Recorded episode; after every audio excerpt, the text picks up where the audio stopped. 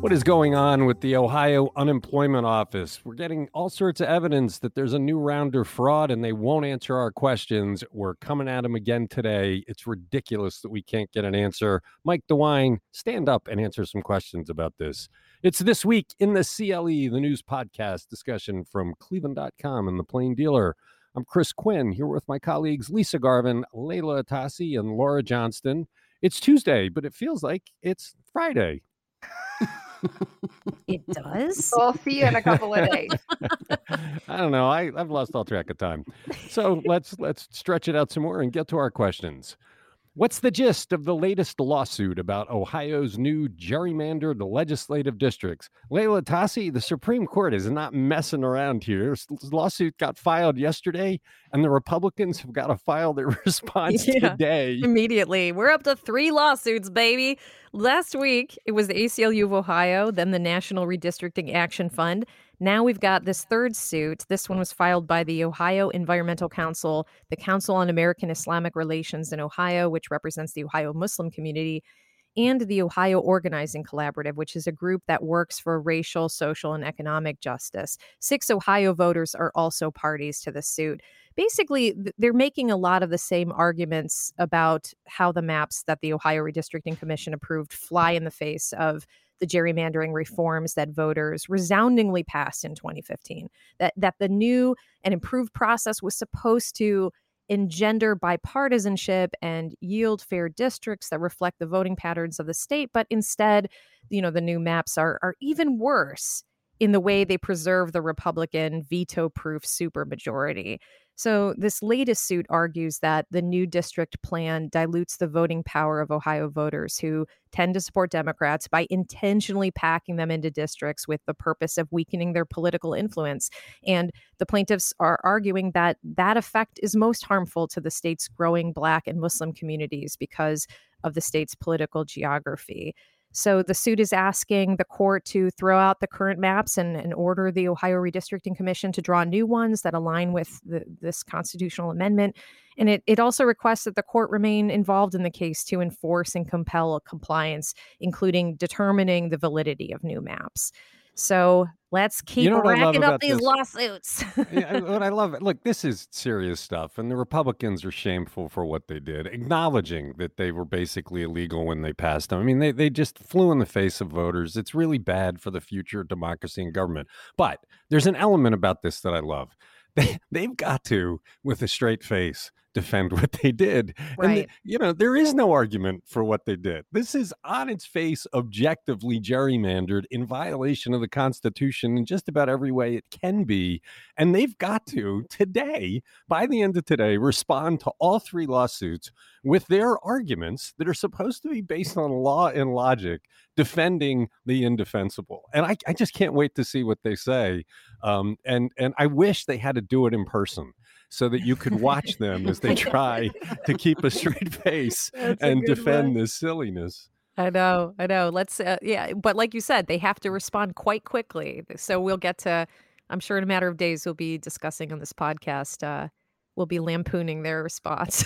well, I, you know, look, the, the Supreme Court doesn't act in isolation. I'm sure the justices have seen the maps, they've seen the preposterousness. They're not messing around. They're not saying you get a month to respond. They said five o'clock today yeah, right. for the first lawsuit, which was a week ago. There was another one filed Friday and then the one yesterday, and they're all due today. I can't wait to see what it says. I can't wait to see the next step. And hopefully, when the Supreme Court rules, they use strong language and, and call this what it was a shameful abuse of the will of the voters. You're listening to This Week in the CLE. Why would Nina Turner have any better a chance to win a Democratic congressional primary over Shontel Brown in 2022 than she did over the summer? Laura Johnston, I was surprised actually to see Nina Turner filing papers making it appear she's going to do this again. Shontel Brown did beat her handily in a very expensive race with a lot of outside money. Right. And you said, how can she run when we don't know the district boundaries? But that's kind of the point here.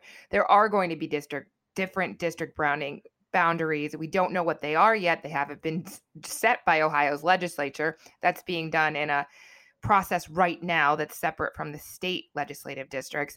But the new district will likely include the entire city of Cleveland, where Turner outperformed Brown though the turnout was a lot lower there than in the suburban portions. But I mean, think about it. At this point, Shontel Brown will be a sitting Congress member. So she'll have the incumbency going for her. She'll have more advantages in the access to resources from the Democratic Congressional Campaign Committee. And I think it's it's going to be a tough I mean, I feel like voters would be like, we just did this. Like, we're still voting. It does depend way. on whether eastern suburbs are included in that district. The, the, the real difference in that in that election in August was the Jewish vote. The, the, there was a real strong sentiment among Jewish voters that Nina Turner would participate with a group in Congress that that has little regard for Israel, and they showed up in big numbers. They were activated in a big way.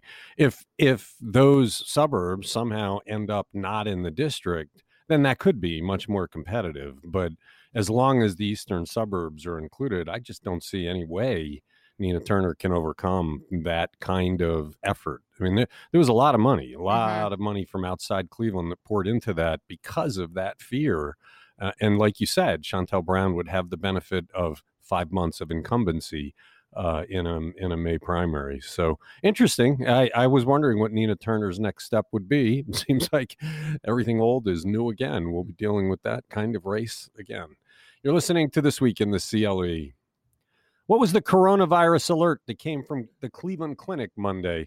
Lisa Garvin, we're actually starting to see signs. Rich Exner, our our editor who's very good on the data, has seen signs that we might have passed the surge. We're looking at that closely today. But the clinic is predicting that we have a little bit more time with some dire days. They've actually issued probably their starkest warning yet in at least a year. Uh, right now, Cleveland Clinic hospitals across the state are seeing the highest patient volume since last winter when we were in the thick of the pandemic. So, um, and they're they're saying they're forecasting this is going to get worse over the next several weeks. You know, it's getting colder. People are moving indoors. Uh, you know, a lot of people are running around without masks. Uh, so I I kind of I I thought it was doom and gloom at first, but the more I looked at it, I said they're probably right. You know, right now in Ohio hospitals, Cleveland Clinic Ohio hospitals, there are 460 coronavirus patients, 135 right now in the uh, ICUs, and this has doubled just in the last month. And 94% of them, 94% uh, of unvaccinated people, I'm sorry, I'm not stating that right.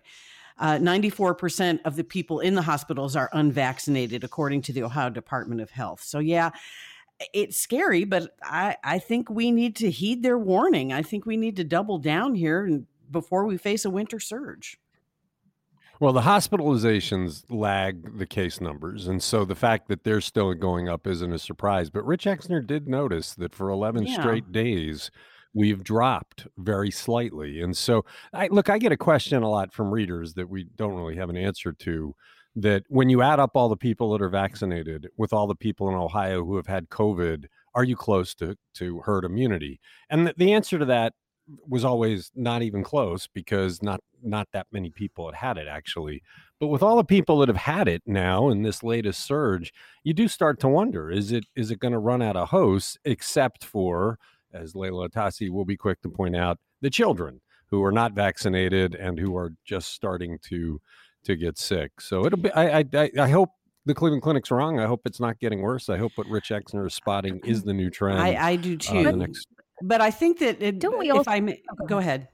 No, go ahead, Leila. Oh, I was just going to say, Chris, you were mentioning the immunity that that you get from actually contracting COVID. That's didn't we figure out that that is not everlasting? I mean, that there's a shelf mm. life to that immunity, right? No, but it but it does provide some. And so the question people have is is at some point do you run out of possible hosts? Does does the surge peak because fewer and fewer people are available to get it or does it evolve and go after the kids because right. they're all unvaccinated mm-hmm. i mean that's the terrifying part of this is the virus finds a way and the, right now the the place to go if it wants to thrive is with children so that could make this winter uh, very ugly uh, well, I, and I, if the clinic's right we're going to peak in the hospitalizations. Go ahead, Lisa. Yeah, no, I was just going to say that um, the problem with this too, the side issue here is that they're canceling non-essential surgeries again, wait times at emergency rooms are getting very very long. So i mean i'm like walking on eggshells. I don't want to do anything that's going to send me to the emergency room or the hospital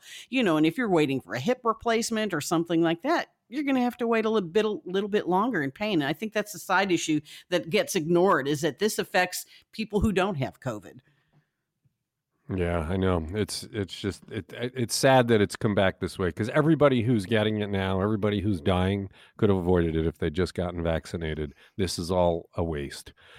You're listening to this week in the CLE.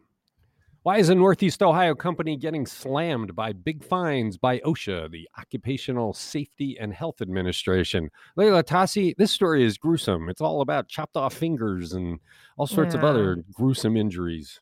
Yeah, it stems unfortunately from the tragic death of of a 43 year old worker at General Aluminum's engineered autom- automotive castings plant in Ravenna. This this uh, man, Alvin Kelly Jr. He had worked there only a couple of months when, in March, the 200 pound barrier door of a machine that he was loading closed on his head and killed him. So, as a result, OSHA recommended the company pay more than $1.6 million in penalties which is the largest fine the agency has sought in Ohio since hmm. 2016. OSHA had investigated Kelly's death and found 38 health and safety violations at the company. And this company employs about 1,200 workers around the country, and 220 of them are at the Ravenna facility. So the company has 15 business days to pay that penalty or contest it. In Kelly's death, OSHA says the company knew there was a malfunction in that heavy door's optic control, and the company let workers bypass guarding mechanisms meant to protect them from the barrier door closing on them the way it did to Kelly. But this isn't the first serious injury the company has seen at its facilities. OSHA says General Aluminum workers have suffered 11 amputated fingers, two fractured fingers, two punctured lungs, a fractured back, a fractured hand, a fractured fo- foot, and third degree arm and facial burns. So, past OSHA inspections faulted the company for failing to properly train workers and safety procedures. And after these past incidents, the company signed settlement agreements with OSHA and underwent audits that recommended safety changes that were never completely implemented by the company. So, you know, OSHA says when this- you when you see that list of injuries, you really do stand back. I mean, how many how many amputated fingers does it take for you to realize we have a Yeah. problem here? I How mean, many? don't you I care? Yeah, don't mean, that- you care that- about your that- workforce? I mean, that's OSHA. I I mean, it's almost like OSHA has been too patient. Because I mean, when you look at that list of injuries, of course you're going to end up with a death. If you're that negligent, somebody eventually is going to die. It's it's just really sad. But I I don't get it. I mean, I, if you're a company, you really you don't want this kind of thing. And the the story said that uh, part this what OSHA is saying is is in their rush to increase production and speed up production, they they risk the worker safety. That's just crazy. Right. So OSHA, they, they were very, I mean, very strongly worded in, in their in coming down on this company. They basically said that that this company has blood on its hands for its failures here, and and you know the they say that when you know they want the company to change its culture and take safety more seriously, but they, apparently they can't just shut down bad actors. They can only find them. So I don't know. Perhaps these OSHA findings will will help the the family of this poor worker file a wrongful death lawsuit against the company and teach them the lesson they deserve. yeah, the big fine and then the civil judgment is probably what will lead the company to reform because it hits their bottom line. A similar Right. issue to what we're talking about next on this week in the CLE. How much money does East Cleveland owe to people in court judgments that it does not have the money to pay? Laura Johnston, we talked about this a little yesterday that generally what keeps police departments in line, if the brass doesn't, is the threat of big lawsuits. And that forces cities that don't want to pay out millions of dollars to people to bring in some sort of discipline. East Cleveland's flat broke, so it doesn't work. How flat broke are they? Yeah, it has more than $57 million in liabilities. That includes more than $31.1 million in legal judgments just against the police department. And that was a 2019 audit. So that was released in May. That was the most recent audit of the city. So obviously, it's been almost two years since 2019. So I'm sure they've been adding up. Like, take the case of Arnold Black that John Caniglia wrote about. In 2019, a county jury, Cuyahoga County jury, awarded him $20 million in comp- compensatory damages and $30 million in punitive damages. All that stemmed from allegations that officers beat him when he was in handcuffs in 2012, locked him in a storage room for four days with no food, no restroom. So the city's responsible for the compensatory damages, so that's the 20 million. The officers have to pay the rest, and nothing has been paid. And the thing is that without any money, there's really no legal consequence. And that allows the police officers to misbehave without impediment. And that's the lawyers saying that. The lawyers are saying, this is really unfortunate, but we could work for years on a case and win and see no money. So they're not taking these cases anymore. And there's no way for people to just like start seizing the assets of East Cleveland. You know, oh, well, they got fire trucks. We'll take their fire trucks and sell them and get part of our judgment. Or, you know, we're we're going to foreclose on City Hall. The the because they're in fiscal emergency, they're they're protected from that kind of move. Yeah, as far as I know, I mean, they could declare bankruptcy and they've talked about it, but they didn't actually go through with that. They have a budget, something about $15 million in their general fund. They're they're using traffic cameras to try to get a million dollars a year in speeding tickets, as um, Lisa Garvin knows. Mm-hmm. they're, uh, they're they're trying to catch people there, and they actually did just get a whole lot of money from stimulus funds, like $26 million split over two years. But you cannot use stimulus money stimulus money to pay off lawsuits. Yeah, I just if if I sue you and win a judgment and you don't pay me, there are remedies I can take to to compel you to pay me. I mean, you you don't get to just say I'm broke right. when you have assets. The the court will cause people to divest of assets to pay their judgments. I guess that that's just not available here, and so that allows East Cleveland Police to be incredibly reckless in the way they they perform their duties. Yeah, John Caniglia is looking into what is the recourse, what can we do here because it does seem like if a city is this far out of control and has no money and just infighting and and just mistreatment of people that this somebody should be able to swoop in, take the assets, try to pay them out and just you know, make them part of another city. Obviously there's a question of Uh, we've done the whole thing with the East Cleveland Cleveland merger before. It did not work, but you, you got to come up with something, or else this is just going to keep continuing. And right. The, the the question is, what do you do when a municipality in and of itself becomes a menace? Mm-hmm. You know, when people become a menace, there there are means by bringing them into line, but East Cleveland is a menace. Anybody who drives through there is under threat now. So, what can be done to stop the menace of that police department? What's weird is that our reporters talk to a lot of residents. They're terrified of their police department. Yet, Brandon King, the mayor, just won the primary mm. uh, a couple of weeks ago and overwhelmingly, I believe. Mm. So, I mean, people still voted for him, or maybe they maybe not very many people voted, but yet the the idea should be if you don't like the bums, throw them out of office, right? And that's not happening. And what's really interesting is if you go back to the history of East Cleveland, it was one of Cleveland's most prestigious suburbs for decades. It was home to the Rockefeller fortune. But, you know, by 1988, it was in fiscal emergency and it's really never dug itself out since then. Okay. Look for John Caniglia's story later in the week. You're listening to This Week in the CLE. With the last game having been played by the Cleveland baseball team under a giant Indian sign in Progressive Field, what will the new sign look like when it goes up for games next season? Lisa Garvin, a lot of people were talking yesterday about how it was the end of an era.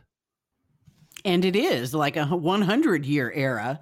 Um, the sign, the new sign is going to look a whole lot like the old sign, quite frankly. I mean, honestly, they could just lop off the IN and put the GUAR, and it's going to look the same. But anyway, no, it's an 81 foot wide aluminum sign. It's going to be lit up, you know, with LEDs and it's going to say Guardians. Hopefully, they'll round out that weird squared off font that they had in the rendering. The rendering was released by the Cleveland City Planning Commission. And uh, I guess the Downtown Flats Design Review Committee will discuss the signage on Thursday, and then the full commission will come back and either, you know, uh, accept or deny the sign on this Friday. But here's my question or my plea, I guess. I really don't want to see the Indians' name slink off into the sunset. I feel like if they're going to take the old sign down, there needs to be a retirement ceremony. That that's that's my feeling. I mean, I think the Dolans would be wise to do that.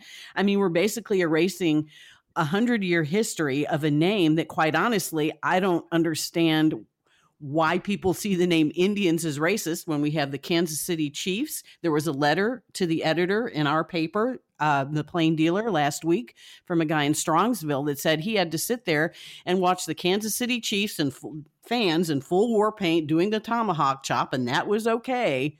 You know, so I, I don't know. I just feel like well, I don't. I I don't think people who oppose the Indians' name think that that is okay. But um, look, for a lot of people, yesterday was a big day. There have been people that have Mhm. been fighting the, the Chief Wahoo and the Indians' name for a long time, saying it's a misappropriation from a from a culture and and year after year, and they were jeered by fans as they walked in with all of their Wahoo caricatures on.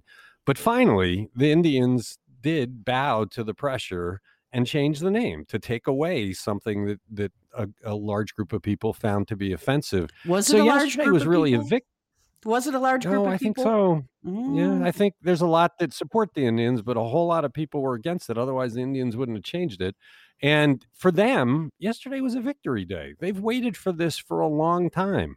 And and finally, they'll there will be no more misappropriation of of a native culture. Leila Atassi, I'm sure you have an opinion on this. Well, uh, first, in, in response to the question of whether it's a large group of people, I think it's just a small group of people because they have such a long history of being a marginalized population that's been persecuted and and destroyed. Uh, but um, but yeah, no, I have strong feelings about about the. I, I'm glad to see to see us evolve in this direction. And um, you know, I wrote a column a couple years ago about this uh, my experience meeting um, a young indigenous girl who uh, was presenting to her Girl Scout troop her her reasons for why she was so offended by by Chief Wahoo.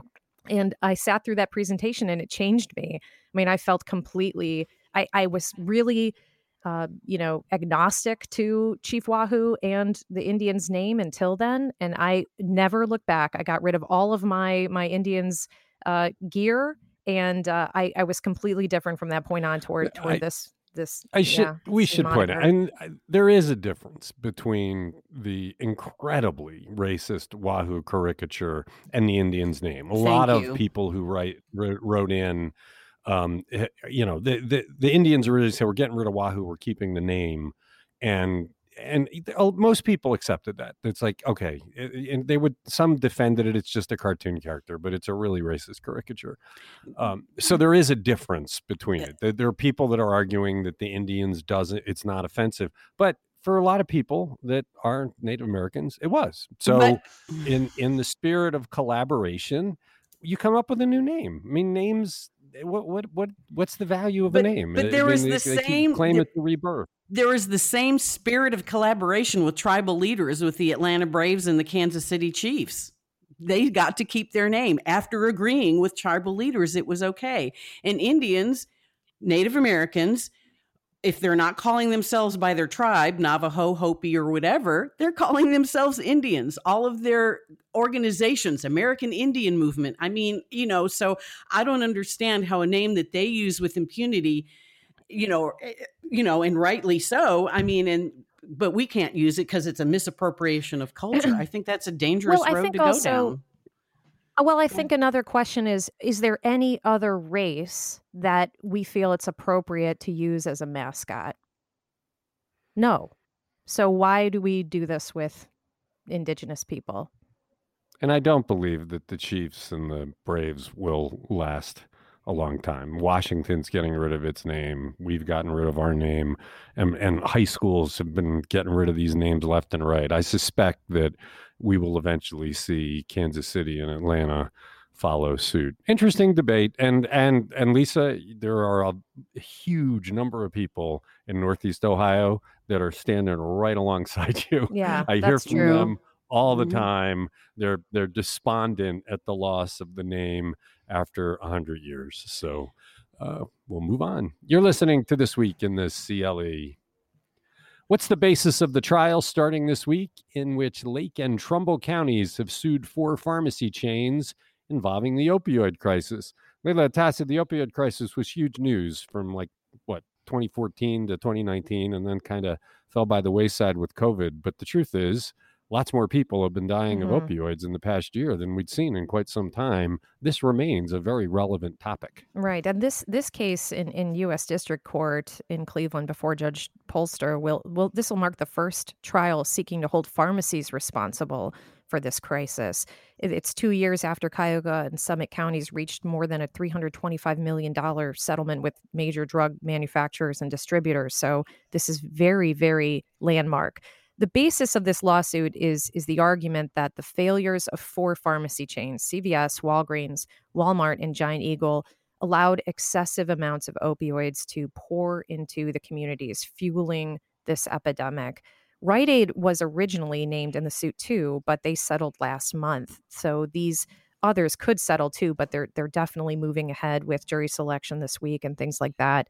Uh, the case against the pharmacies focuses on the chain's distributing and dispensing practices. In documents, attorneys for the counties said that the pharmacies had a duty to collect and maintain data on orders at their distribution facilities, as well as identify any suspicious prescriptions their pharmacists handled in stores, and, and they were failing to do that. The counties say that as distributors, the chains failed to identify large and suspicious orders that they shipped to stores. So the pharmacies deny those allegations. They they say that their pharmacists properly filled prescriptions from doctors. They notified authorities of red flags. They argue that drug gangs, pill mills, and cheaper synthetic painkillers are really what fueled the epidemic. The pharmacies pin the blame for the crisis on, on what they call bad actors, the rogue doctors, the internet pharmacies, and the drug dealers. And, and they said the crisis goes beyond prescription painkillers and uh, you know move you know as users move from oxycodone and hydrocodone to, to cheaper more dangerous street drugs. So that's what we can expect to see play out if they get past this jury selection phase and don't settle first This is a much more interesting question than with the actual manufacturers. I mean, the manufacturers knew what they were doing. They were trying to addict people to drugs so they can make lots of money, and that's why they have been settling because they know they would lose. But but the pharmacies are a different story. Of course, we've seen one-off pharmacies that were just pill mills and uh, they were criminally charged. But they are filling prescriptions of doctors, so so they could argue we're the pass-through uh, the argument though is you could see the huge numbers that were coming. You could see what was happening and so do they have a responsibility then to put the brakes on? I'm not sure what the answer to that is. I think the jurors are going to have a, a tough a tough time with this Um, yeah, I, I agree. This is it's very nuanced. It'll all b- boil down to how effectively they can make the argument against against this. I, I don't know. We'll see. the numbers are staggering i mean when when the federal government rolls out the number of pills that we're rolling through these pharmacy companies they are eye popping and so maybe that the, the jurors hear that and think you know of course you knew what was going on here but but do they have a responsibility to reject what doctors prescribe. I don't know I, I can't wait to see how this one comes out. It's uh it's a serious question. I can see why this one would likely go to trial. There's a case here that they can make. You're listening to this week in the cle one more quick one. We've talked about the new appraisals of Cuyahoga County homes, which were largely fueled by rising home prices over the past few years. Laura, Johnston, is that trend holding steady in recent months? We just took a look at what's happened since the summer. Well, it might be stabilizing a bit, even though demand continues to keep the prices really high. Last month in August, the average home sales price in the state of Ohio was $254,000. That's still an increase of 1% from July and up 14% from last year. And then in Cuyahoga County, we're looking at an average sale price of $243,000. That's a 14% increase again um, over August 2020 there's still a lot of homes being sold, about 1,700 in August in Cuyahoga County. That's 2.5% more than August last year, but slightly less than July. So we might be seeing a slowdown. I would think that fall generally is a slowdown in the market as well. Okay, check out the story on cleveland.com. It's this week in the CLE. Okay, good conversations. Thank you all. Thank you, Lisa. Thank you, Leila. Thank you, Laura. And thanks to everybody who listens to this podcast.